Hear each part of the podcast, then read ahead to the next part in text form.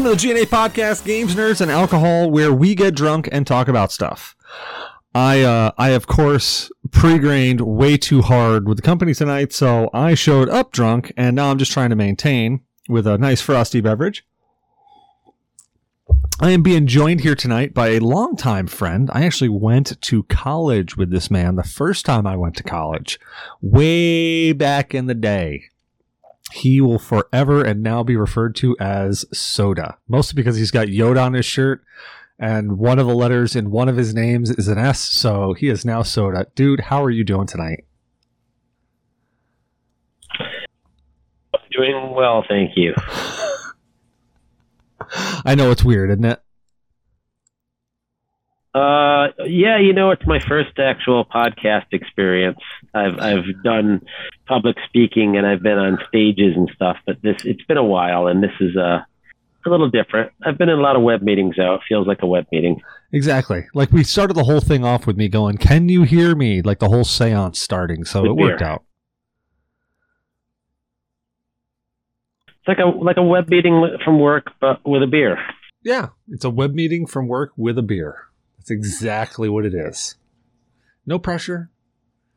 No jobs involved here. Just a whole bunch of beer and talking about random bullshit. Which tonight, our random bullshit is going to be Obi Wan, the series. There's four episodes out right now, and we are going to get into that. But first, what I know everybody wants to know what is everybody drinking?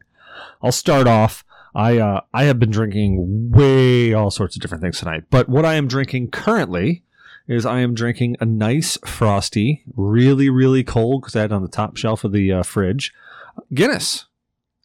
Guinness is my go-to stout. It's nice, it's creamy, it's got that slight burnt stout flavor to it, but not that coffee flavor that you get with a lot of stouts. doesn't have like a chocolate flavor to it. It's just that stout flavor all the way through, and it leaves a nice lingering aftertaste, which is very, very pleasant. I can drink these all night. In fact, I probably will be drinking these all night. I don't recommend doing what I just did, which have which was have a red starburst and then take a swig of Guinness. It doesn't match at all. I don't even know why I did it. It was just sitting in front of me, and yeah, that's how that happened. But don't ever do that if you happen to be in that situation. Just resist the urge. Hmm. What about you? Yeah, What are you drinking? I'll take that up. That advice. Um, well, it looks like motor oil. You very used motor oil. Kind of looks like a Guinness if you look at it. It's actually um, a black IPA from a brewery called Fender's Brewery. Fender's Brewery in Polk City, Iowa, which is uh, about 10 minutes from here.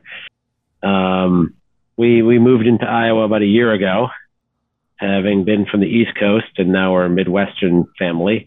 And there's a lot of breweries in the Iowa and the greater Des Moines metro area. right. And this is one that's very good. It's really small. Um, it's next to a very good pizza place. We haven't found a lot of good pizza places so far, um, but that's a good one. And uh, my daughter likes it, so we can eat there. And they let you bring the pizza into the brewery, and Nice. so dinner and beers. And uh, this is a black IPA. The name of it is the Night Tracks.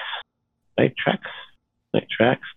And generally, like I'm on, a, you know, craft beer. You know, I like my beer. Uh, I like beer in general, and uh, a lot of good craft beer back home, and I'm Mm. finding them here. Uh, one thing I'll say is that I've never been really into black IPAs. I've liked IPAs a lot, but the black IPAs usually the, the flavor profile just doesn't do anything for me. Mhm.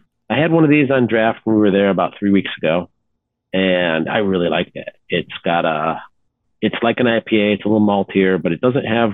There's an aftertaste that some black IPAs have that IPAs don't.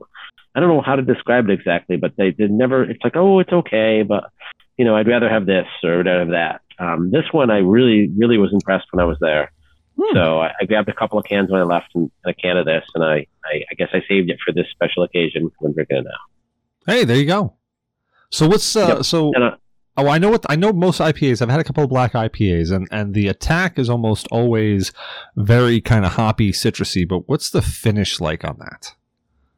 Or or what's the attack if the attack is different than what I described? I would say the um, it's hoppy, but it's also got like a burnt multi profile, mm. almost like a porter. So it's almost like a very hoppy porter. Okay. Which actually, ironically, um, you're drinking Guinness and um, so, uh, beers that have really impressed me that are kind of along this line. There's there's Guinness had uh, a few years back they had these packs of like uh, that they were doing this old recipe series where they had like old uh, recipes from Guinness from you know 100 years ago that they were hmm. bringing out. One was like the West Indies, and they were basically they were they were porters, which porters and stouts nowadays are distinctly different. But way back when, a porter and a stout were almost the same thing. They really were.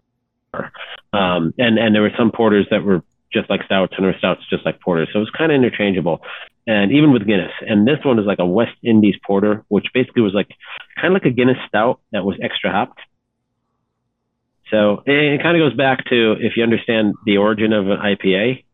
The origin of IPA is that uh, in England they like their pale ale, and at the time when the sun never set on the British Empire, and England occupied India, um, they would ship beer on ships to India for the soldiers and people there, and the beer would be bad when it got there. It didn't make it.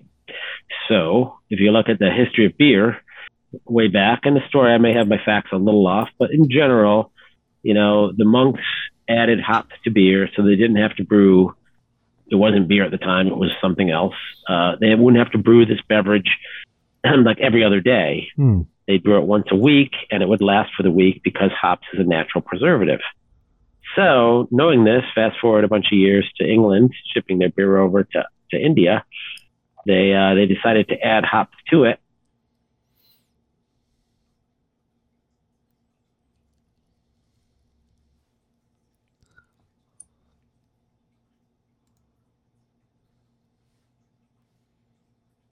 Just a pale ale. It was a pale ale that had this other flavor to it. It wasn't like IPAs we think of today in America that are citrusy and bright and all this. English pale ales tend to be very dry hmm. and different, but but it, different hops, different different. But but uh, the, the the point is the same. It was stronger and it was hoppier, and they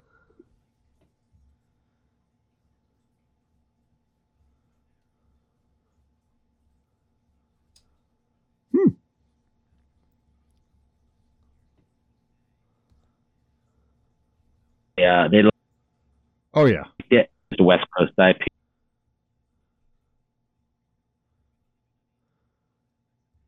East Coast IP.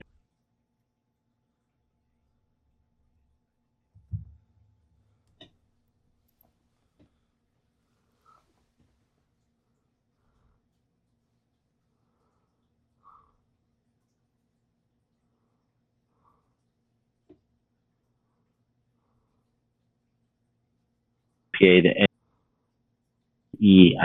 Oh, that's my dog. You got to visit. No, it's definitely good. I've I've tried a lot of different IPAs. In, uh, in fact, there's one out of Brooklyn. there's one out of Brooklyn, New York that I got to admit uh, I didn't think I was going to like nearly as much as I did, but it's called Resin, and I found it while I was over in England. I was over in England when I first tried it because I was like, oh, let me try this. It's an IPA. Let me give it a shot. I tried. It. I'm like, wow, this is really good. Where's it from? I look at it I'm like Brooklyn, New York. I came all the way over here. Yeah, I came all the way over to England to try a beer from Brooklyn, New York. Like, really? Yeah, yeah, and it's good stuff.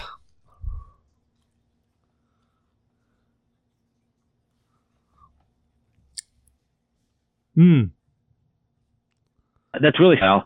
Um, it's kind of funny to your story. There's uh, the Maine beer company, which makes good beer, and they have an IP. They come in bombers, and they have an IP called Lunch. And you know, living in upstate New York, you'd think we get Maine beer regularly, but Lunch would like you wouldn't find it very often. Never on tap. And um, the brewery, like the the uh, beverage center, we don't have beverage centers here. We have supermarkets and gas stations. There, there's beverage centers, which mm uh, there's a couple of them that are fantastic, and and one that I that I used to go to about once a month or so, EBI in Saratoga Springs. Um, they're great, great place, nice people, and when they get lunch in because it's so popular, they would eat sell right out of it, mm. and for the regular customers, they would like they'd keep one behind the counter for me. They'd have like you know maybe a dozen of them for certain people, and if I asked them like, hey, if lunch comes in, hold me one, and and every now and then I'd go in there and get one, but it wasn't like every time. Sometimes they get a couple a year. You know, hmm. that's that's it. So here we are. We're out here in in, in Iowa, and and you know a couple months ago, I'm with Michelle, and we're in West Des Moines, and we're in a Hy-Vee supermarket, and we have huge like walk-in beer coolers and liquor stores and food courts in the supermarkets. Like it's not supermarkets out here are not like East Coast. They're they're bigger and they're like yeah they got everything. Um, they sell clothes in the supermarket. Yeah. Um, so anyways, I'm in I'm in this and I'm walking down and lo and behold, in the beer cooler, I'm like they have a shelf full of Maine beer company and they have like probably six or seven deep lunch right there. Lunch is the name of the IP, and they have dinner, which is a double IPA, and they have like four other lagers and other ales. And I'm like, I've never seen this much Maine beer company beer in one place ever. and I lived close to Maine, and here it is in Iowa. And then we're out to dinner like maybe a month or so ago, and in a place in West Des Moines called Salt, and uh, and they have a, a large beer menu, and they hand it to me, and I'm looking it over. I'm like, is this is this lunch on tap? yeah, yeah, it's really good. Would you like a sample? No, I'd like a pint. and so the first time I ever had it on tap was out here. And I was really? like, this just blew me away that, that, yeah, that, that Maine beer company distributes out to Iowa more than they do on the East Coast, apparently. I, I, I don't know. Maybe they blew up, maybe in the past year since I've lived here, they've, they've increased their, their facility and their production. I, I'm, I, am i am not in tune with that. I don't know. Um, the brewery, the brewers I know, I, I know a few brewers, but they're in the Albany and Saratoga area in New York, not Maine. Yeah, it's wild. It's wild where you go and you just find that little touch of uh I won't say home, but this this touch is something that you recognize. Yeah. It's really yeah. wild. Well, that, that, blew me away. Like they had it on tap. I was like, really? Well, second segment anywhere. of the show is state of games, and if you don't have anything, that's cool. You can actually just pretty much say whatever you want. But it's uh, it's state of games is where we talk about what we've been playing: video games, tabletop games, board games. I mean, hell, you playing Candyland that counts. Um, in the past week or so, and then or you can just pontificate about what video games or or about gaming in general. So I will kick it off. My state of games has actually been pretty varied. I've been playing with my Steam Deck a bunch because I, I reserved that thing back in July of last year and it came in, I want to say last week, Thursday, or, or maybe the week before Thursday. I can't even remember now because the, the weeks are blending in together. This time of year gets super quick with recital and, and everything else. But I've been playing V Rising. I have been playing Vampire uh, Survivors, as well as I played a bit of Zombicide with a friend of mine who dropped down, Kurt, who actually couldn't be here tonight, which uh, my my fault. I ended up getting stuck doing a, a work event. I mean, that was a bad thing. It was really pretty much just go out to eat and drink a bunch of beer, but it was still a work event. Uh, but I've been playing a bunch of that. Uh, I've really just been digging into this Steam Deck. I'm really excited about. Uh, there's a game coming out tomorrow called The Quarry, and I don't know. Have you ever played? Did you ever play any of the PlayStation 4 games by any chance? Hit miss, not a ton. So there was a game that came out for PlayStation 4 called Until Dawn. It's by Supermassive Games. And the best way to classify it is, I would say, interactive fiction.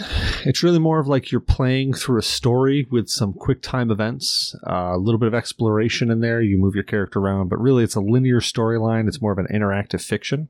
Kind of a choose your own adventure almost. Like you have some choices that you can affect the storyline.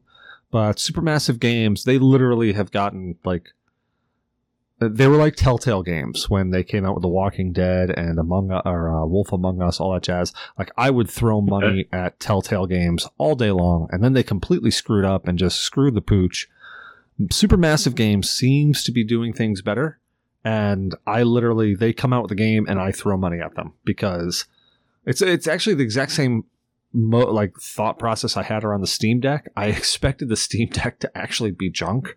I really did. I expected it to be a crap piece of hardware, but I knew if Steam didn't sell enough of them on this run that they would never make a second one and I I just it's a, it's it's the curse of hardware sales. Like the first one that you make is never really that great.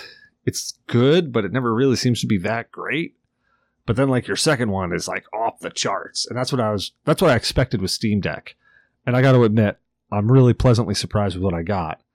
So I've been doing a lot of Steam Deck gaming and I'm really excited about Supermassive Games, which by the time this episode releases, it would have already released like 3 or 4 days ago. But that's fine we're recording on a Thursday. It comes out on a Friday. I'm super excited. It's called The Quarry. It's a horror game. Supermassive uh, games really get dials in on that interactive fiction and that horror game. So I'm super excited about that. I'll probably be streaming that when I start to play it because I really want to play it. But Soda, what is your state of games? You know, it's it's funny you're talking about things, and and I remember when Steam first came out, and it was exciting for me, not being a, a, a, a in recent years a much of a gamer. Um, it was a, as I understood it, a, a Linux-based like operating system um, designed as a gaming platform. Um, so, so I, I don't play a ton of games, and the, one of the main reasons I haven't had a ton of time, and another main reason I don't have a gaming rig. And most everyone I knew up until fairly recently. Their gaming rigs were Windows-based machines, and uh, I have a few machines running in this house, none of which are Windows. But I, I you know, I, I, haven't been a Windows tech for a long time. I'm pretty much immersed totally in Linux, and you know, everything I run is Linux nowadays. It has been for years. Um, so I used Windows for work, and then uh, Apple at work, and now I'm pretty much a Linux, Linux, and some Android. Um, so Steam was exciting for me. It's like, oh, there's a new operating system coming out just for games, and it's called Steam. And that's, you know, that I kind of got into it a little bit when it came out, and I thought that ultimately at some point I'd build a gaming rig. I haven't done it yet. Uh, it was going to happen. I wanted to get into it in January, February, but I went through some life changes that kind of set that back. So, um, so I, I, I'm not really playing any like games that are going to be anything that's that exciting. Um, I have found some online games. Uh, one that took me back. It's it's a couple of months ago. I found that uh, took me back a long ways. Uh, there used to be a game called Lode Runner. Oh my god! Most kids don't know what Lode Runner is. Lode Runner goes back to like the '80s for us old guys. Uh, you know, I got into Lode Runner after it was already around for a while, but there, there isn't much like it in that the fact that it comes with hundreds of levels and you can design and build your own levels and give them to your friends to play and, and whatnot. And, you know, when I was a kid, that was like, that was a shit. Um, you know, I was in college, that was the shit, you know, I thought, and, and I, I actually remember playing it on like an Apple II and then, and then on other devices. And so there's actually a web based version of it now and it's, it's Lode Runner. Mm-hmm. So when I discovered that, I kind of like played that for like a week or two straight, a whole bunch of times, and then kind of got away from it and said, okay, that's an hour here, an hour there. That's too much time. You know, I, I, I like other things. Um, so when you talk about games, um, the game that I'm really into and I spend the most time on nowadays is not a video game. It's, it's a game called disc golf. Hey, that's a game that counts.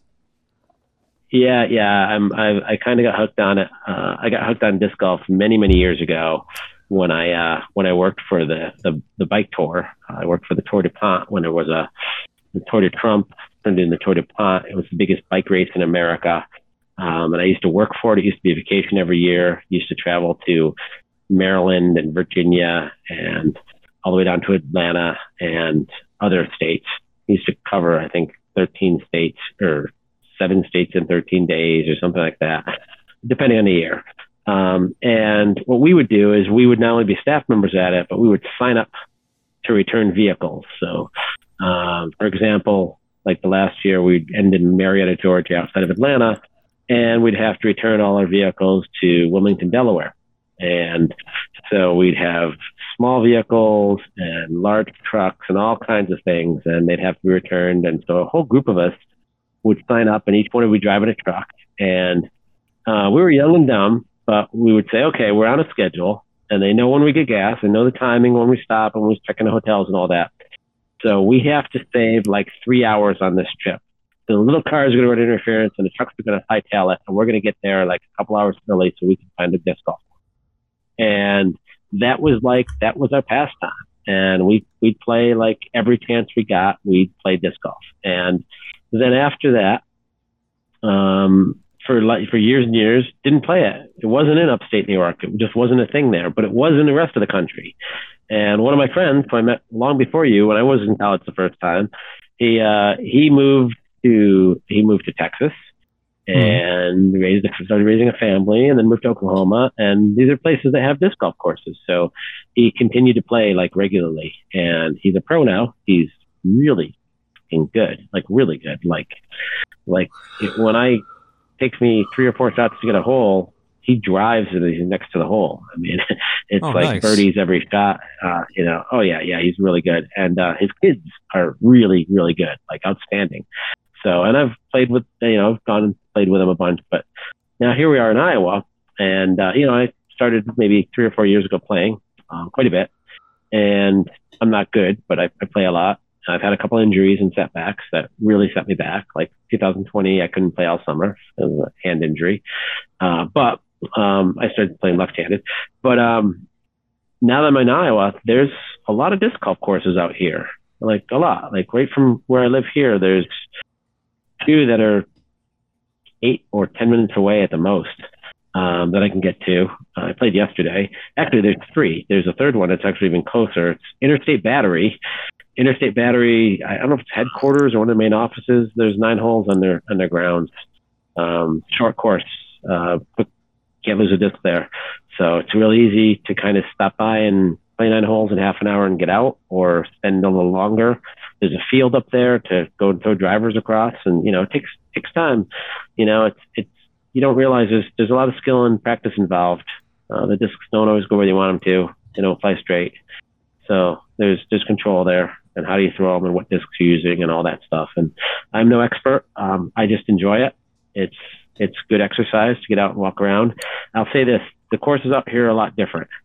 I miss some of the courses back home. I really do. I, I like some of the courses here. I haven't been to all of them, so I'm still learning. Uh, but there's courses back home that are in heavy woods with a lot more obstacles um, on the side of hills. There's a lot more hills in upstate New York than there are in Iowa.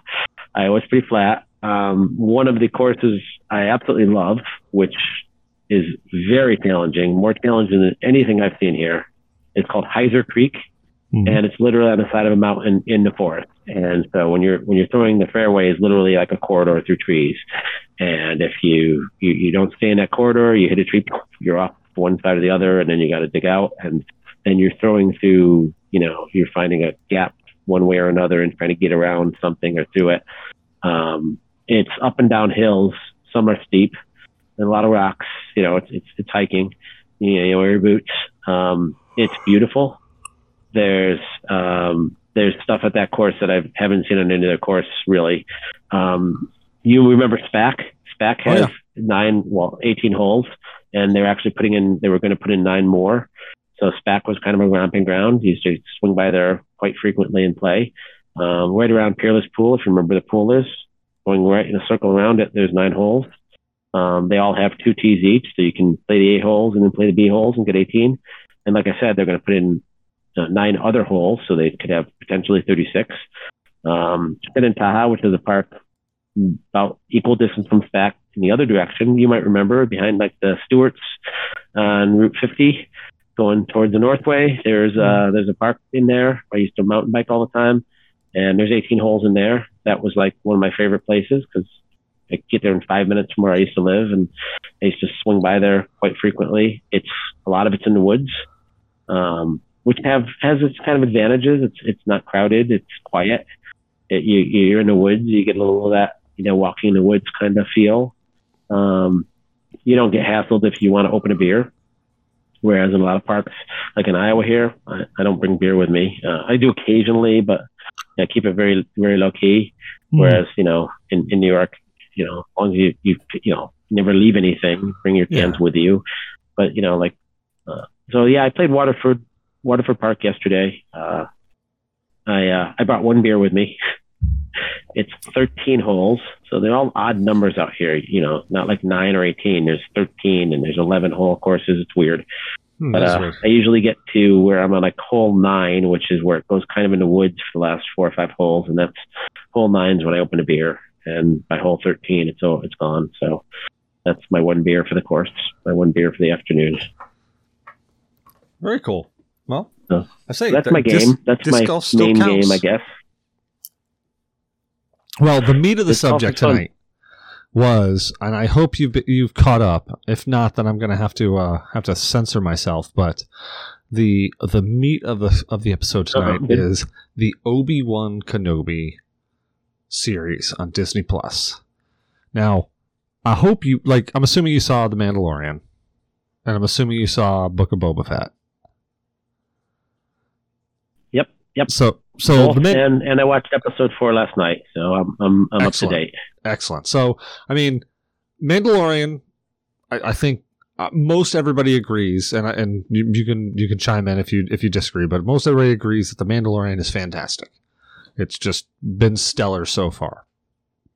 Book of Boba Fett, I've got my gripes Mhm. about. Seems more like it was Grogu and friends than Book of Boba Fett, but you know we'll we'll take it for as it is. But now we're into Kenobi. So for a quick synapse, and uh, and if you're afraid of spoilers, this is probably not the episode to listen to. But for a quick synapse, Kenobi is uh, Obi Wan Kenobi ten years after Episode three.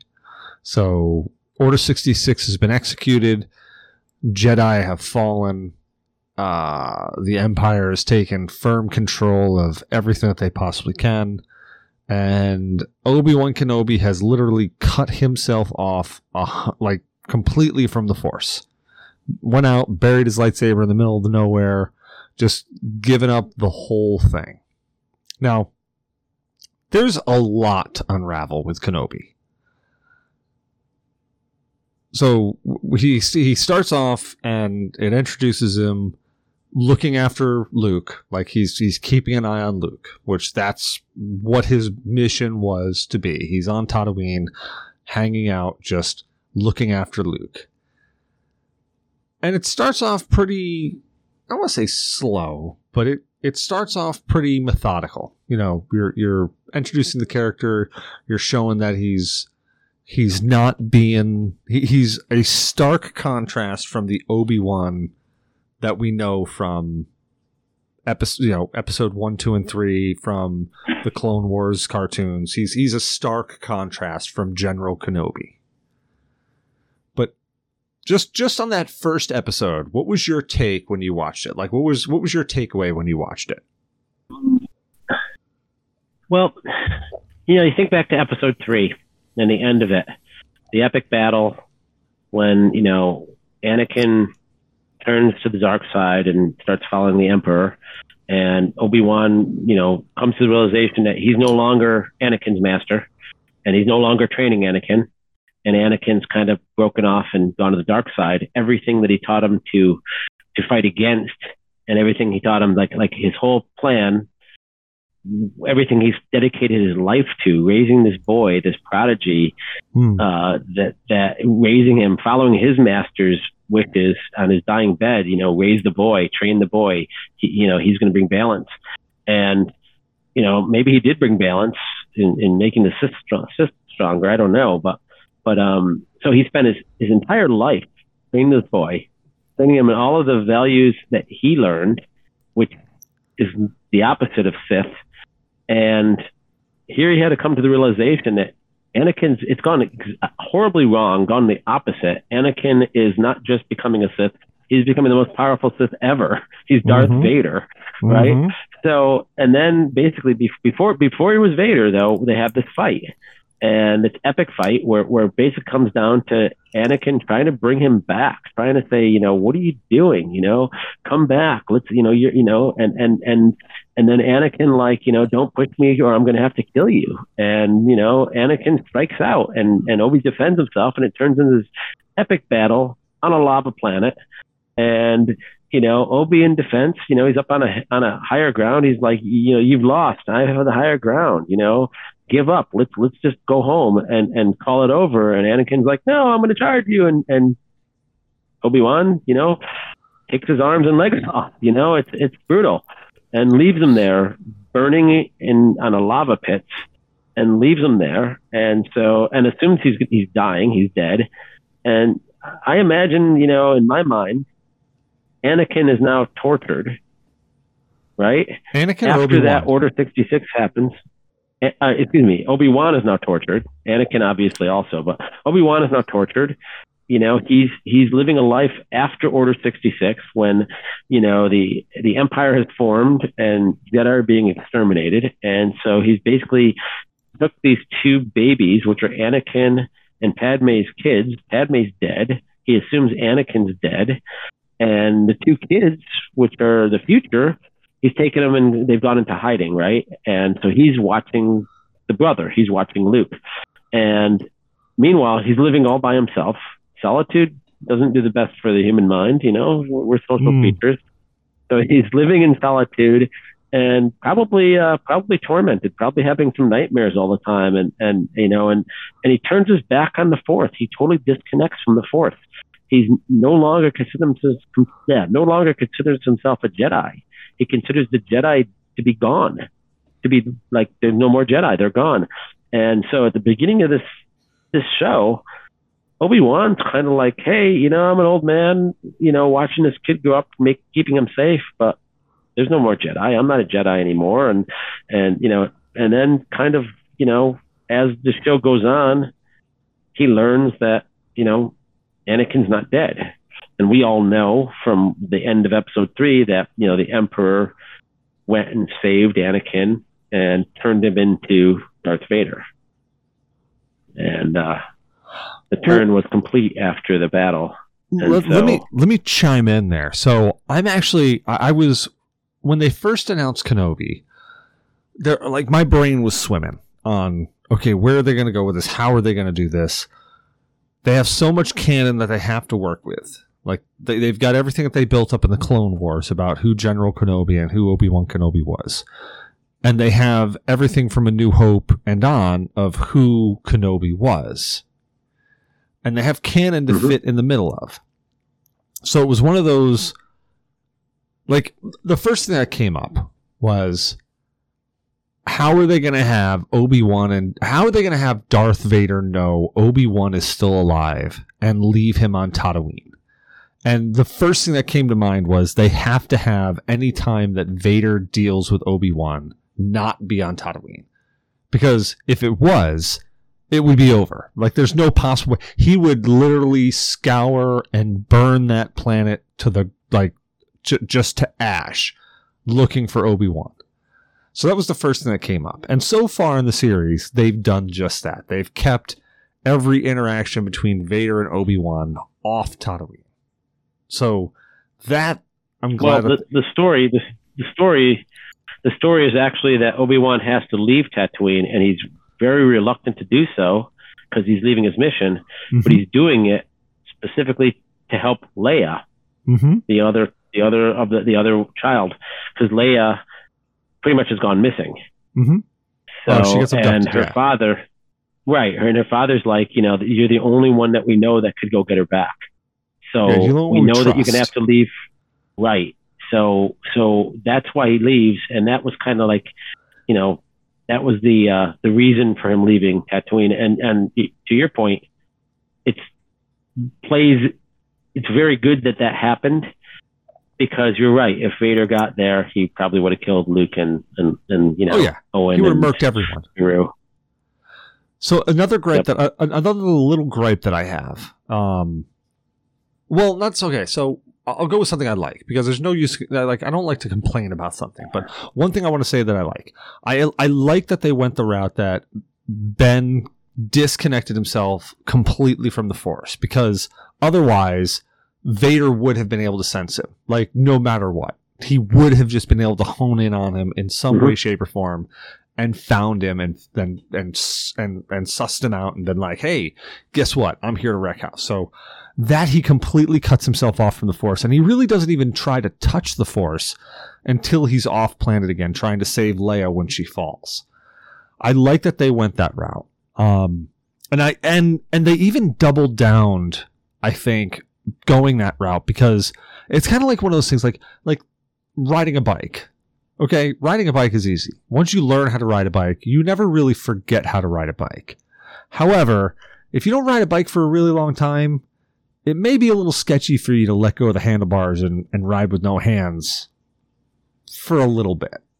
Not saying a long time, but you know, you don't just jump right back on and start doing wheelies right off the bat again or start, you know, start riding rails and stuff. You kind of kind of like work your way back into it. And I think I like what they're doing in that realm. They they've he completely disconnected himself and he's just like I haven't touched it. And now that he's been thrusted back into the situation where he has to kind of start relying on the force again, you can kind of see him start to get the like the training wheels are on. He's trying to work it, and just like even in this last episode, did you did you see him in the hallways where he was doing deflections of the of the blaster bolts, and he deflects one behind him that smokes a stormtrooper behind him, and he kind of looks back like, "Holy crap, that worked." Did you see that? Yeah, I, I, I think he's getting more and more. He's he's he's kind of getting his feet under him as yeah. the episode, and and and I think that comes from the third episode when Vader confronts him and claps him. He's actually he's actually using his lightsaber for light for a change, like a flashlight almost, because it's so dark out there. And there's Vader in the, and out in the, out outside wherever they were, and Vader just, yeah, Vader's like out, clearly outmatching him, and he's basically defensive moves and and fighting for his life. And and if he doesn't get help at the end, he oh, would yeah. have got tortured and then brought back to Vader's place, and then tortured more and tortured more and interrogated and all that. So the point is, in getting his ass kicked, but in having to fight and actually having to face mortality, basically, and facing uh, an enemy that's ready to tear you apart he, he kind of got his feet under him a little bit. And I think this is the next episode. He's slowly going turning back into the Jedi. Now, way back in the first episode, there's a there's flashback how it all opened. And by the way, that was that sequence at the very beginning of the first episode, which was a montage of the prequels and leading up to this. I thought that was extremely well done. I thought that was really well done, setting it up, kind of setting the stage. Mm. And in that, there was a Anakin's voice saying, Obi Wan is as wise as Yoda and as strong as Mace Windu, which really kind of puts him as he looks at him as there was a point in Obi-Wan's life in his career when he was younger, but there was a point where he was one of the most powerful and wise Jedi. Mm-hmm. He was. He, he, was as adept with a lightsaber as Mace Windu, as wise as Yoda. I mean, you know, that's that's saying a lot. So, and here he is. He's fallen very far from there. Oh yeah. Um, it's almost and, like and, he's got even, like depressed and just like like that whole syndrome of just he's beaten himself down. Yeah. Like he's his own worst yeah. enemy. Well, after after working your whole life to raise this boy and having it fail horribly, the, like your whole main mission in life failed. Everything you did worked the opposite of what you're trying to do. Hmm. And now you you watched not only your prodigy, your brother, you had to fight him, and pretty much he thought he killed him, but did what he did to Anakin, and also Padme. You know, Padme. You know, Obi Wan. Uh, I don't know if there was any any lust there. There might have been, but they were definitely friends. He cared for her. Mm-hmm. He cared about her. She was a family member in many ways. So at the end of episode three, he lost his family. You know, he'd already lost Qui Gon. He lost Anakin and Padme. Mm-hmm. Right. He lost his family, you know, and his job now is to live alone in the desert and watch over this boy whose parents don't want him around. Like, now, you keep your distance, old man. Is that his job or is that his penance?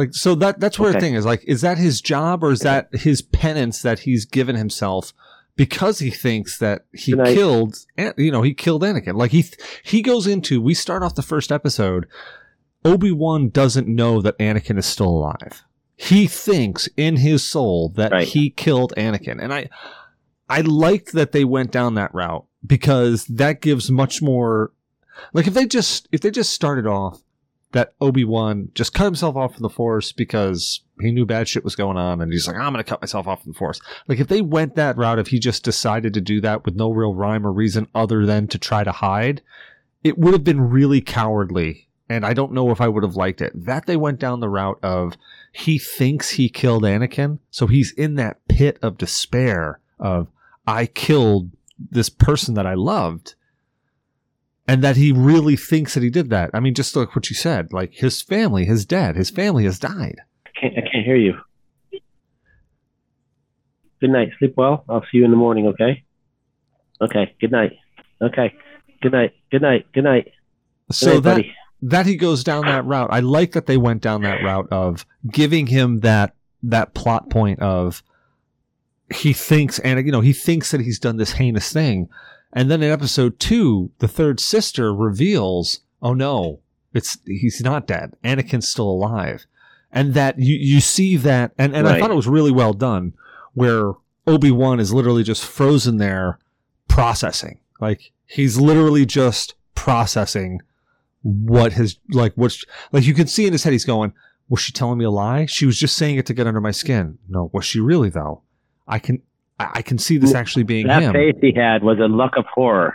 yeah Yeah. yeah like it was In it was the- in- processing everything that was just said In all the movies and all the and any all the Obi Wan scenes, that's like the one face that he has that he really looks scared. mm-hmm He looks horrified. Like what? Like totally shocked. Like he's the kind of person that no matter what happened, if you think about Obi Wan, it's really hard to catch him off guard. Mm-hmm Like no matter what happens, he always seems to be like, okay, let's do this. Okay, he's always got a solution. He's always got an idea. He's he's like in a, in a lot of ways, he's kind of like a MacGyver. He's always got something for for the situation. he's got a That's a defensive situation. plan In that situation, when he when he's like Anakin's alive, and he stops and starts thinking about it, and maybe feels something. And that's when Anakin, it shows Anakin awake in the tank, like he feels something.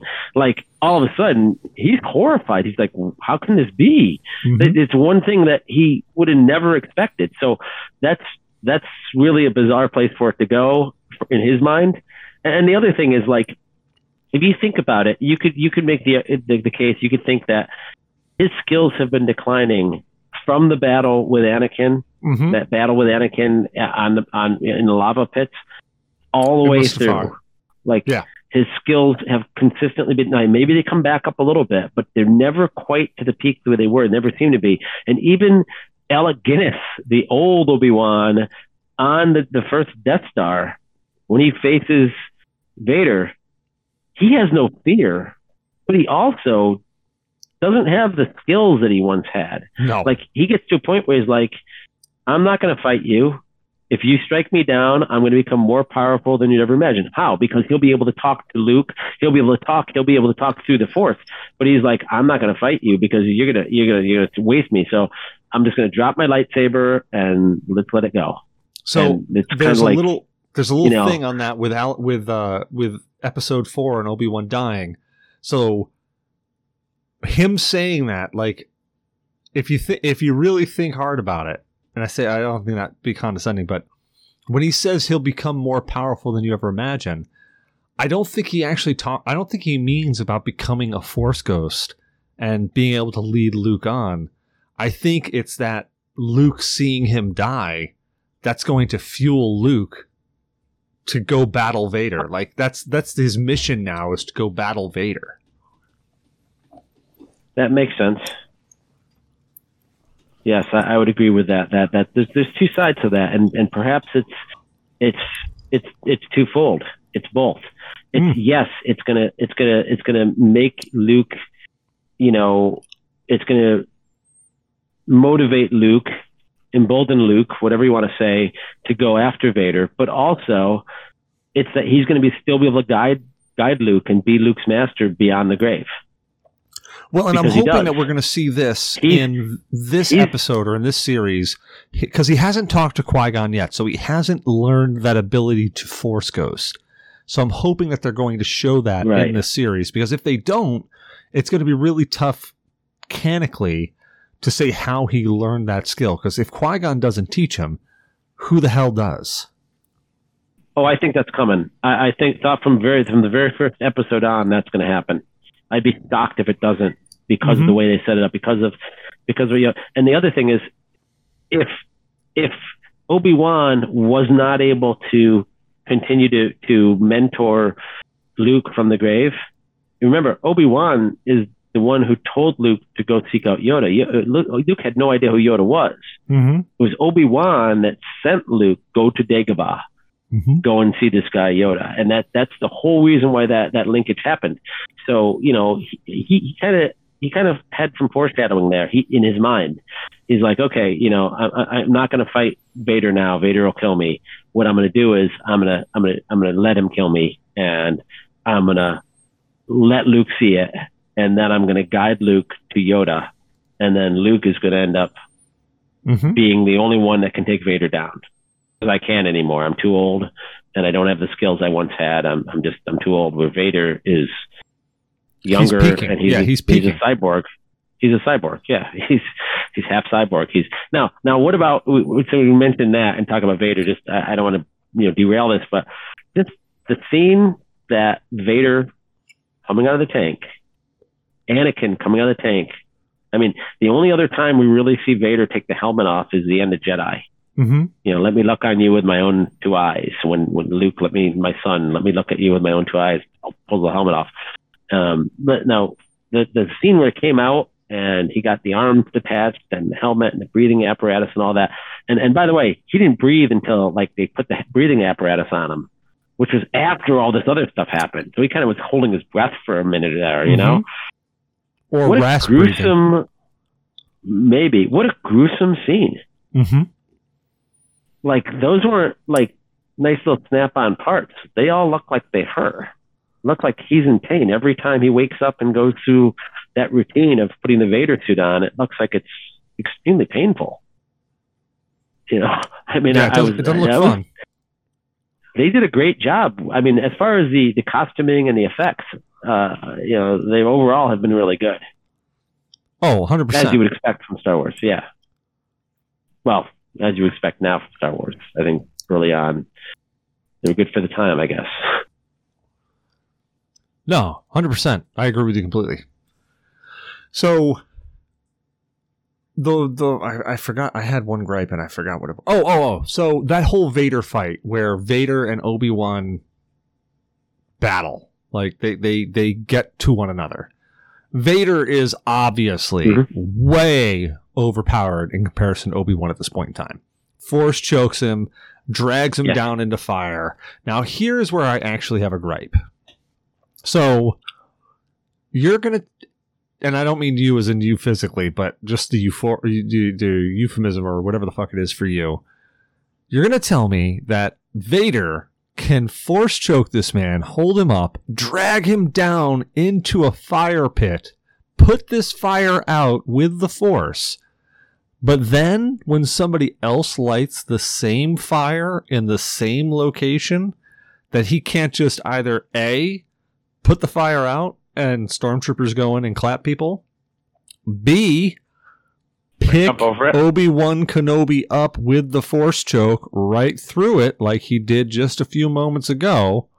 Mm-hmm. Or C, walk Lift right through that stormtroopers and throw some stormtroopers on the other side. Right, right, walk right. right it, or lift a couple stormtroopers up and put them on the other side. Oh yeah, like, yeah, yeah. Like, that, there, why there did was some, none some of this happen? there that was campy.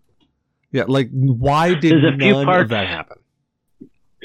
You know, I'm I'm the kind of person when it comes to something like Star Wars that my suspension of disbelief is strong with me. So I'm willing to just accept it as the storytelling as whatever. But you're absolutely right. You know, there's a couple of pieces in it, and it's like one sniper is going to take out Vader and a small cadre of stormtroopers. You would think the stormtroopers would would would she was shooting from the hill, they would just unload, spray, spray, yeah, just unload, you know, spray, spray and pray. Spray. Right, right, exactly, and and that, that would be trouble. Quality. The, second thing is, they're going to put the fire out or walk right through it, and so what? His cape gets burned. What does he care? He's been burned before. He's he he's after Obi Wan. The most important thing to get him in the world right now is getting Obi Wan. he's he's not afraid of walking through fire. Why not? No. He's been in fire before. Or lift up, like I said, lift a couple storm, whoop, lift a couple stormtroopers, put them on the other side. You know, I I have no idea why. Maybe uh maybe using the force drains him like mana, and after he did this and did that and did this, he's kind of drained. He can't can't do it for a little while till he recharges. I'll say this: as far as him using the force, how brutal was it when he was trying to smoke Obi Wan out of the village?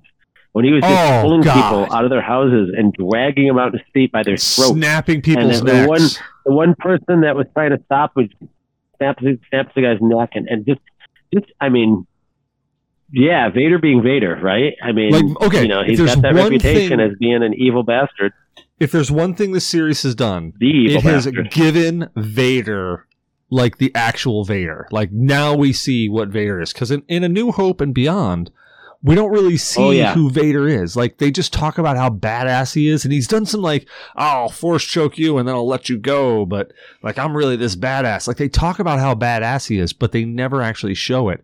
And now in this series, like even when he was Vader back in Episode Three, and he was just going through and killing youngings and stuff, it's like okay, that's that's like sinister, that's maniacal, that's that was evil. pretty brutal. That's It's about brutal. as brutal. It's That's brutal, but, about as brutal as it gets. but it's not nearly as brutal as what they showed in Obi Wan. Like Yeah. him taking Obi Wan and dragging him like with the Force through fire. Just this is now the pain you feel. It's like holy crap! This this is Vader. This is the What Vader I scene was it? envision. What'd you say? What scene was it? Was it the end of Rogue One when there's a, a, a short oh, Vader oh, scene when he comes Oh, the, to the, the, hallway just scene. Yes, starts whipping people That- outside and just That is Right, just- Vader. Like that's the first touch of Vader you get. Where you're like, wow, he really is a badass. But in this, in Obi Wan, oh yeah, like him walking through that village trying to suss out Kenobi, and then him actually facing Kenobi and just the, the brutality that he had against him, you really get a sense of who Vader is. And to be honest, like he should have been able to just wreck Kenobi there. Like even with that fire that showed back up, full on wreck Kenobi. The only thing that I rationalize for that, and I was talking to some people who work over this too. The only reason that I, only thing I can rationalize is that Vader wants that fight. Like he wants to have that fight. Not just any fight, not just a one sided fight, not just I'm clapping him.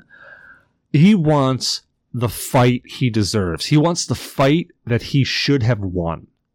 That's the only that's the only way I can rationalize it in my head.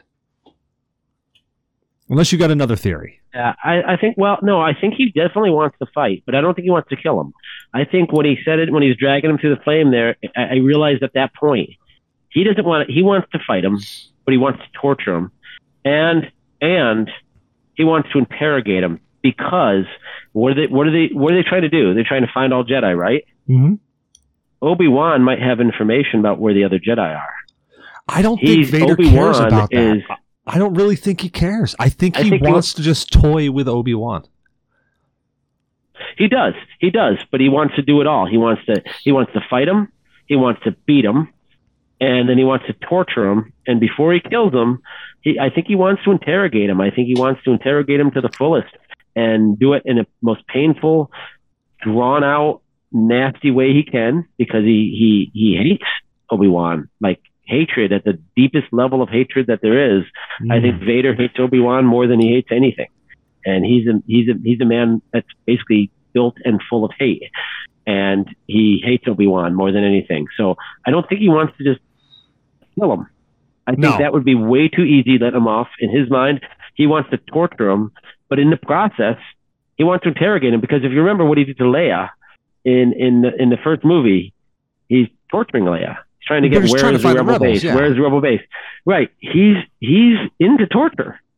He's not afraid of torture. He likes torture. I think he gets off on it. I think that's and and the fact that he could beat Obi Wan, then torture Obi Wan, hurt Obi Wan, and then torture him more by interrogating him and making him. Because think about it. Regardless of the physical pain, if Obi Wan spills the beans on locations of other Jedi, Mm. That's a form of torture also. That's a huge form of torture. That's emotional torture. Like he's giving up secrets that, you know, to the to the worst place he could give them. So if if, Yeah. if Vader can actually pull that information from him, no matter how he does it, whether he sucks it out of his mind, whether he makes him speak it, whatever he does, it's going to be torture for Obi-Wan. And I think more than anything, Vader wants to torture that man. He wants he to wants to make him him suffer. Definitely. Oh yeah, yeah, yeah. And then maybe at the very end of it all, maybe then it's like, okay, now I'll kill you. Yeah, Vader definitely wants to torture him. I mean, where we where we left off, and I, I was I was half hoping we weren't going to see, um, we weren't going to if this wasn't going to turn into the major plot point of it's just the rescue of Leia. Like I was hoping we were going to see just more Obi Wan, but the the my uh, I guess I guess my one big gripe, and it's one of the things that just baffles me whenever they deal with Star Wars is and how they can screw it up. Like it's just literally beyond me. You just put just put two or three or I don't care. Just put people fighting with laser swords. I don't care what the hell's going on. Like you literally could have no like okay, let's be honest. The writing for Star Wars has never been exactly top tier. It's been campy, it's been cheesy, it's been it's it's there, it keeps you interested. But I want to see people fight with laser swords. Like that's what got me into Star Wars back when I was a kid.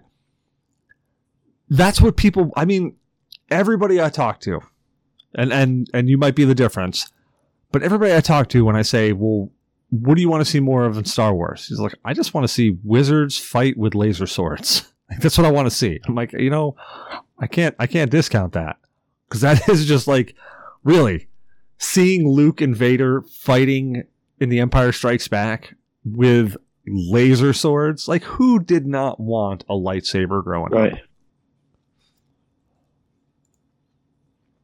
it was just one of those things like I, and that's that's where i think they're really missing out and that's what i'm hoping these next two episodes they really capitalize on we already know that we're getting a second season so that's that's a thing we already know we're getting a second season would hope we so. I mean, no it's already announced we're getting a four second episodes season in. But my, my, my thing is, it's only six episodes, which, Mhm. you know, I know that movies are only two hours long and six episodes are six hours long or whatever, but, but it, it feels like it's going by really, really fast. And Oh, I've yeah. watched all the Marvel shows and I watched Mandalorian and I watched Book of Boba Fett.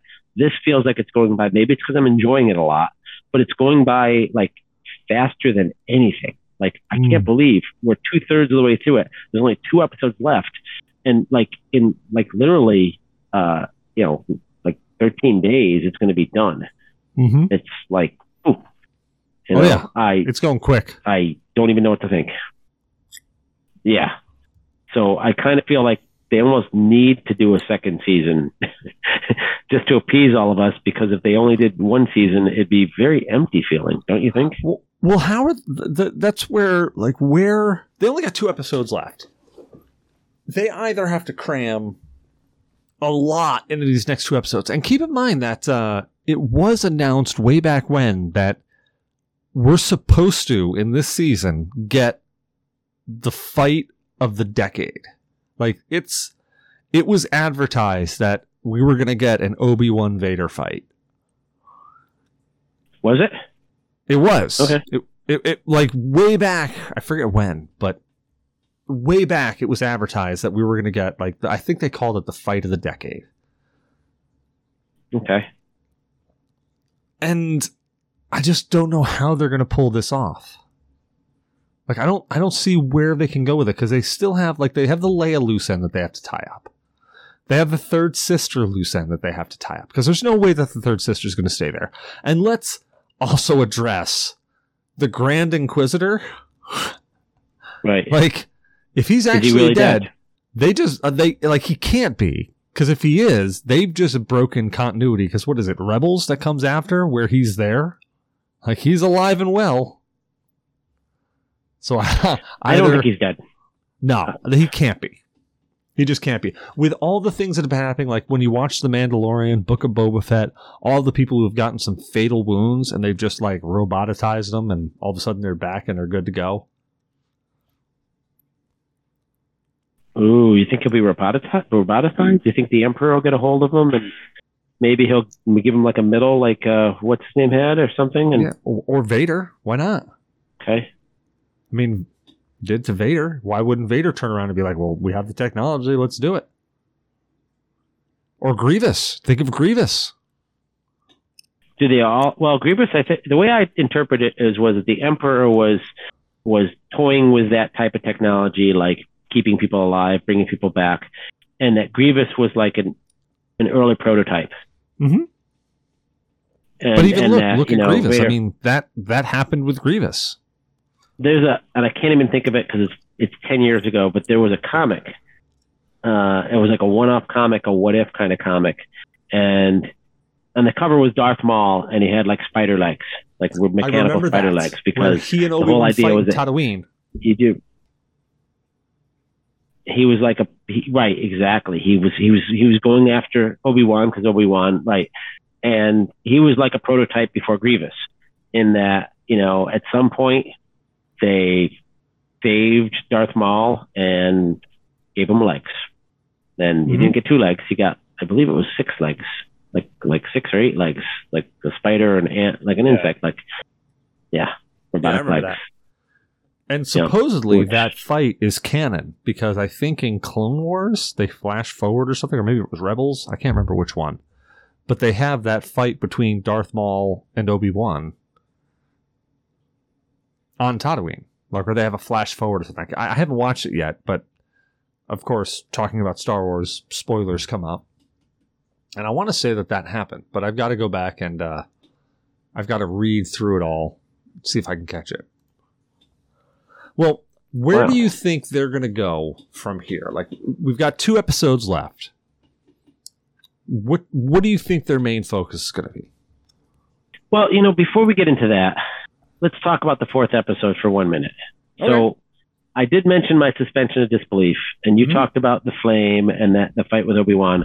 That, you know, I think even more egregious than that was some of the things that happened in, in the fourth episode, and specifically, like how easily it seemed like he got into that base and he got Leia and got out of that base. It seemed I don't want to say it was easy, but like, you know, and then he put a cloak on him and was walking out there with Leia underneath here. You you got a base full of what? Stormtroopers in uniform, Imperial people in uniform. Mm-hmm. Nobody's wearing a robe out to here on both sides, carrying a you know with a kid with four legs, right? I mean, and then third Yeah. sister's the only one that sees it.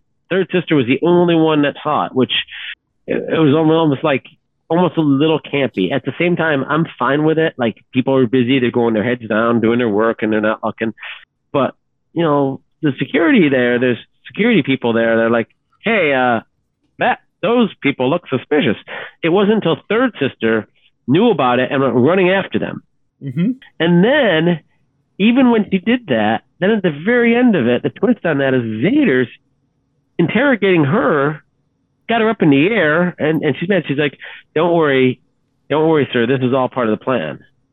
I put a bug on him. And we find out in the end it's it's Leia's little robot is bugged, right? Yep. Right. So if she put a bug on him, why was she even chasing after him? Why not just let all the stormtroopers look the other way and just let her go? Or, Let 'em or, go. or first off, Instead, t- to She lead on to the that, site and keep him there. well, you had to make it look Why good. just let him go? You had to make it look good. Because if you just let him go, they would have went, that was way too easy. And then they would have said, well, something's wrong. We got to start searching. But That's even, true. even going beyond that, okay? So Vader obviously knows that Leia Organa was there. The third sister knows Leia Organa was there. Already sent mercenaries to go find her on her planet. You know where he's going. He's going to drop this kid off. Like you already know. All you got to do is just show up there and be like, "All right, we're waiting." Do what they did on Cloud City. Just show up and be Or like, he's "Yeah, going to "We're gonna chill Well, and wait." he could be that's true or he could be going to a, a midpoint where he's going to meet Bail Organa and say, "Here's your daughter," and then I'm gone, and then he goes back to Tatooine. They don't know where he. They don't know he was living on Tatooine. the They don't know where he was.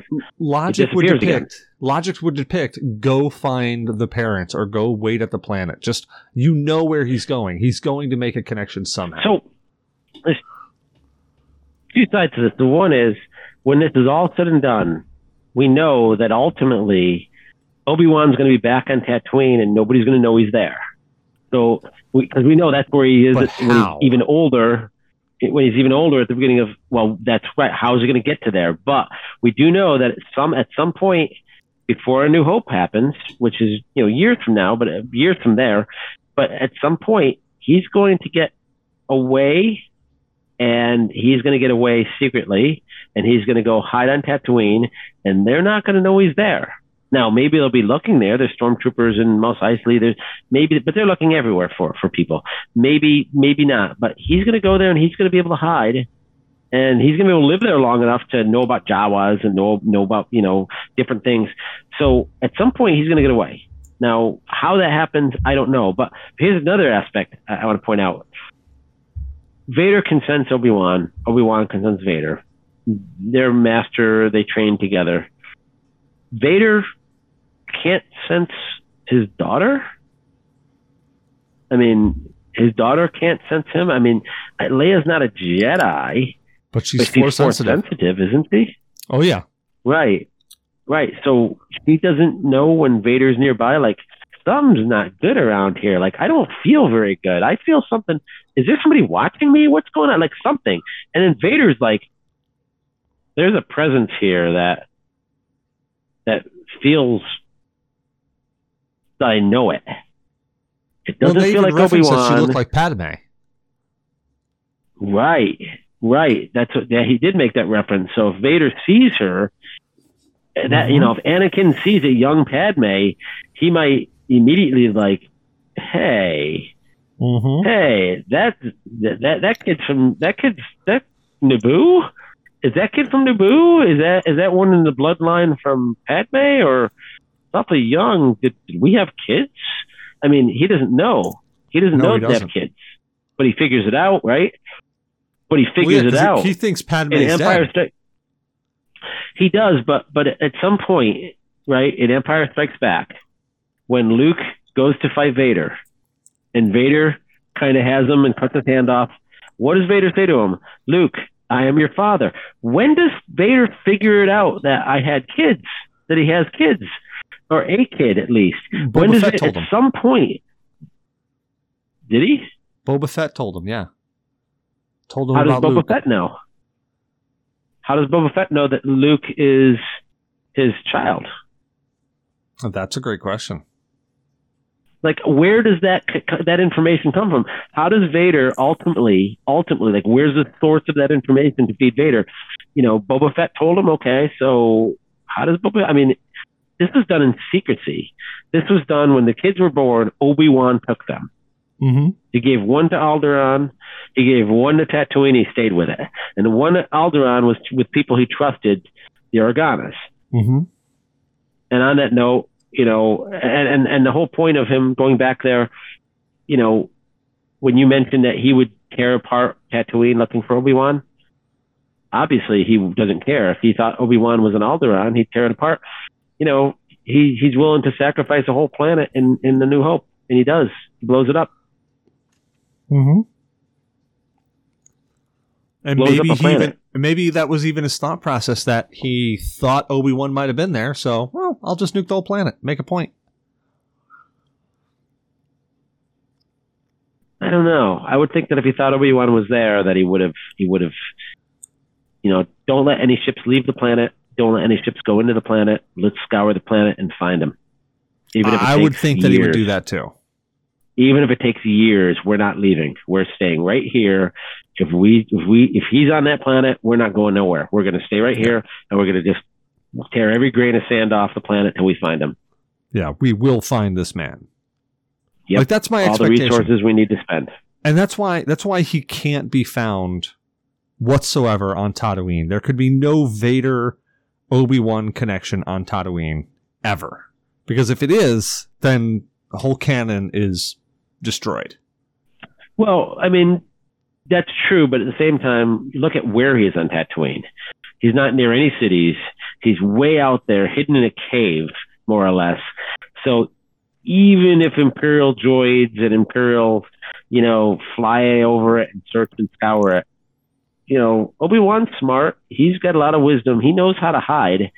He could probably evade their their droids and all this and, and stay in his little cave, you know, and live off the land and not get found for a long time. I, he's, you know, if anybody could do it, if anyone could do it, it's Obi Wan.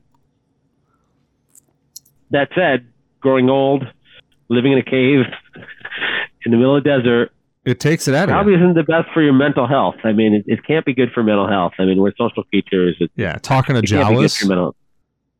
Yeah, if he is talking to him. Well, it's already showed that he he's has a lot of talking to him. for Jawas. Yeah, it's already shown that he's talking to him because he was dealing with that Right. one. But I don't know. Mhm. I'm I'm apprehensive about where they're going to go. But there's a lot of things I like. So I'm hopeful that like it's it's I don't I don't think the series is nearly as bad as it's been getting a rep for. Like I don't think it's nearly that bad. Is it? Oh, it's been getting torn apart. Oh yeah. Eh, whatever. Yeah, they're- Whatever. they're- I don't. I don't. there's talk to, of um there's talk of the only thing that can save the Obi-Wan series is Mando showing up and saving the day. Like that type of stuff. It's like oof. Eesh. I disagree. Oh, I I I, disagree. I, I, I, agree with you. I Yeah. don't I don't think it's as bad as it's being portrayed as. Like I don't think it's nearly as bad. the Mandalorian being plus the Mandalorian's happening way in the future from this, and and Ma- the Mandalorian showing up here, any Mandalorian showing up here would be ill placed, and it wouldn't fit. It just it would ruin it. I, I don't think that's the story. I think that I think it's been very good. I do I do think that w- what your point is having that fight and having all the stuff that has to happen. I think that it's very possible that at the end of the next the next two two episodes that there's kind of a cliffhanger. Mhm. This arc is not this story arc may not be complete. The Mm-mm. fight may still not have happened. Leia may or may not be home, or maybe Leia gets back to to her dad, not on not on you know on Alderaan, somewhere else, and something else goes on. But in the meantime, we're not done. Season two is going to the arc is going to continue. It's going to find a stopping point, which could be a cliffhanger, and there you go. We'll see you in six months, a year, whatever, till the next season comes out.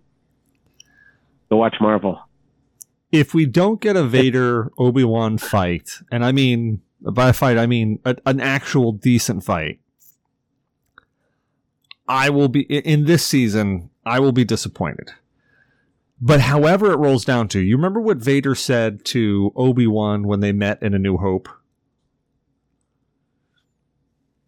At when last we met, you were the master and I was the apprentice, basically. And he said, "But now I'm the master."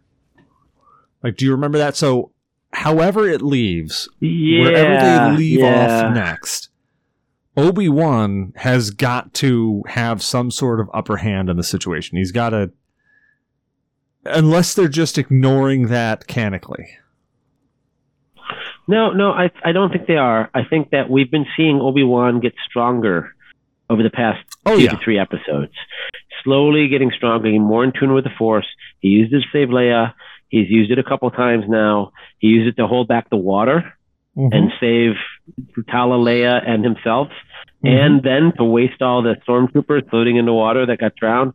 So he's getting stronger. The lightsaber, like you said, deflecting, you know, like like he used to, and spinning it around, and, and all of a sudden looking like Obi Wan, you know, looking like his former self. You know, it's in there somewhere, and I think Anakin, as much as Obi Wan being present and Vader feeling like he could catch him now Mhm. is putting a fire under Vader, and Vader's definitely, you know, obviously on top of his game. I think all of that is also bringing the best out of out of Obi Wan. Obi Wan is, is at this point where it's like, hey, I need to be, I need to be the Jedi that I was, and I need to believe in myself, or Yeah. all is lost. And I think that's the And direction think- that they have to go. Like that's the direction Yeah, it feels like by, they're going. By episode six, he might be he might be 95, 98, 100 percent by episode six. I'm hoping You know, so. in which case, when he is 100 percent, when he's 100 percent, could he go toe to toe with Vader? Maybe. And given the scenario and the situation, you know, I mean, think about Luke. Luke couldn't take on Vader in Empire. No. But by Jedi, by Jedi, he could. By Return of the Jedi, Luke could go toe to toe with Vader. He wasn't afraid of him anymore. He had been trained by Yoda, and he's like, I, I can, you know, yeah, he can. He has the Force. I have the Force, and I'm just as good with lightsaber as he is now. Well, well, Obi Wan trained Anakin. He might actually have some tricks up his sleeve that he didn't tell him. I Mhm. mean, he's the ma- he's still the master. So you're absolutely right. I, I think that that's a, a very good point. That you know, Obi Wan could a- a- actually better Vader when all is said and done. But that may be in, in, in season two. This Well, season might be all about him, you know, re-accepting the Force and and re-embracing it and getting stronger and stronger and stronger, getting legs under him, so to speak. And so then going into season two, then the stage is kind of set for that battle to happen. And there was a scene in Return of the I think it was no, it was Empire Strikes Back. You remember when Vader says, I see Obi-Wan has taught you well? Do you remember that scene? Yes, And do you remember where Luke was when he Most said that? impressive. Luke had in the, the higher uh, ground. the freezing thing, and he jumped. yeah, Luke had the higher ground. Ah, So that that Mhm. remark of "I see Obi Wan has taught you well," like that right there goes right back to Mustafar. right. Well, Obi Wan again, as wise as Yoda, as strong as Mace Windu, Mm-hmm. and Obi Wan was not only Anakin's m- mentor, but he's Luke's first mentor. And maybe he learned a few things in teaching Anakin, like, hey, maybe I don't want to give him all this information up, fr- up front. Maybe I got to give it to him in a different way, keep him on the path, as opposed to, you know. And the other thing is, when he trained Luke, it was in a different situation. It was in a hurry, but it was in a different situation. Luke was older. Uh, Hmm. When he trained Anakin, you know, they were they were generals. They were, and why were Jedi ever generals? I, I don't think I ever wrapped my head around that. Like why Jedi became like army leaders. I don't know. Why wouldn't the army be the army and Jedi be Jedi? But you know, it is what it is. But Anakin also had a lot of like pomp and circumstance with the whole Jedi Order and learning the traditions and stuff that Luke never had to deal with. That's true. He had to be on Coruscant. Yep. But you know, Anakin, Anakin turned in a in a hard way. I mean, when he you, you named it before, Oh, yeah. when he went into the school and wasted all the all the Padawan, and then when Obi Wan saw that, it was like maybe that might be the only other time you see Obi Wan shocked, really shocked, like caught off his guard. Mm-hmm. That and when when he finds out Anakin's alive. But when he saw Anakin do that, I was like, I Oh, trained it's this crushing. boy. He's my brother. I trained him. He he would never do that. And here he sees on the video screen him doing that. Like, What? The? Mm-hmm. and then even when they first met on Mustafar, you could see that Obi Wan was trying to just like argue himself out of this is not this is he didn't do this. This is not him. And he was arguing like he was you could see Right. he was arguing himself out of it until he couldn't anymore. Like he literally could not. Yeah. Agreed. Well, let's say unfortunately it's getting pretty late here, so I've got to got to wrap this thing up. Um, we got two more episodes left. I'm excited to see where it's going to go. I know we have a second season, so I'm hoping that they're gonna they're gonna give us some. I hope they're gonna give us something good. Yep. that's all I'll say there. I hope they give us something good. Um, So I'm not clear on the timeline. Is it going to be after this season? Is it going to be we wait and then there's more Obi Wan, or is like Mandalorian season three going to happen and then something else, and then this is like farther down the road? Like I don't I don't know the timeline know. of these things. I haven't. Yeah, I have to figure that know. out. I, have not caught that, but we'll see. I mean, it's coming. Like freight train, it's coming. A lot of media. A lot of media out there. A lot of Mhm. Marvel shows. Uh, Ms. Marvel started last night too, which we haven't Oh, seen yeah. yet. I haven't I haven't Yep. touched Miss Marvel yet. But you know, actually, my daughter's eight, and and we're, she she saw the preview, and she's like, I want to watch that. So she's a lot of things are scary for her still, even at eight. Uh, but we did see, we did show her Guardians of the Galaxy one and two. She couldn't watch Spider Man. I tried to get her to watch the Tobey Maguire Spider Man like a year ago, and it was too scary. The spider bite. And I was like, come on. Uh, but yeah, so that's so maybe that that's too scary. But Guardians of the Galaxy is I don't know. I mean, there's music and dancing in it, and she's into that. and Um, Chris that's crazy. Pratt. So I guess, yeah. So so Guardians of the Galaxy three is coming out, and like we don't get to go. Like you asked the other night, like if we had seen, you know, Doctor Strange movie. No, I mean, I, I I I live here in Iowa. We don't have. We've only been here a little while. We don't have a lot of friends here. There's no babysitters here that we know. So it's not like we do that. We do things as a family. So Michelle and I can't just go to the movies. Hmm. Um, you know, we can rent things. We saw No Way Home, which was a blast. Um, but we saw it, it's got a Blu-ray, uh, or excuse me, a, uh, a, a, uh, Redbox kind of thing. Uh, we rented it. So that's kind of way we can watch movies. Uh, Doctor Strange, maybe we'll do it that way. Um, Guardians, Guardians 3, I'm thinking family movie night. No, big screen There you go. at some There point. Yeah. Well, So Ms. Marvel, Michelle and I will probably watch the first episode, and uh, if it seems like it's kid friendly, maybe we'll watch it with her and then watch that every week. That'd be kind of cool. well. On that note, where can people find you at if they so were deciding to look? Me? Hmm. Uh, I'm on LinkedIn. I have email. I have a phone. I don't have a podcast, so to speak, if that's what you mean. I'm on Facebook. There you go. All right, man. Just look me up. I'm on Facebook. Well, I'm Cecil Xavier, your host. You can find me on Cecil versus Games on Twitter, Cecil Xavier everywhere else, sometimes with an underscore, sometimes not. Uh, you can find me on Ustream, Facebook, um, Twitch, Discord. Uh, I don't know, if, uh, uh, Tinder, Grindr, Bumble, Picket. I'm probably there. If I'm not, let me know. I'll upload there and go there as well. We hope you enjoyed the show. Don't forget to rate, review, and subscribe on your favorite podcast app. Reviews help people find the show, so if you enjoy listening, let other people know.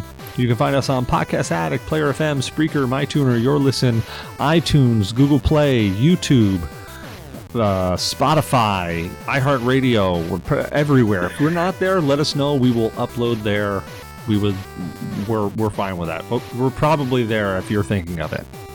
Uh, we are partnered with Humble Bundle. Humble Bundle is a game purchasing service with a twist. It allows you to purchase games, but when you purchase them, it also donates to charity simultaneously. If you put the question mark partner equals GNA podcast at the end of your link, it lets them know we sent you. If you get a little slider bar that allows you to pick where you want to send your monies, just put the slider bar for GNA podcast all the way down to zero. We don't want your money. Put it all to charity. Give it all. Give some to Humble Bundle. Give some to developers. We don't want your money. We just want to know that we sent you there. So it's question mark partner equals GNA podcast at the end of your Humble Bundle link.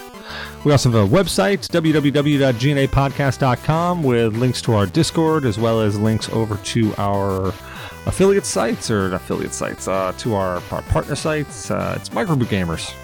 Here's a bunch of articles we just posted over there because it was a lot easier than trying to write a bunch of ourselves. And yeah, that's about it. Well, Soda, man, thank you for joining me tonight. I had a good time. Absolutely. This was fun. Yeah, we'll have to do it again. Sure. Absolutely. All right. Well, have a good night. You too. Keep in touch.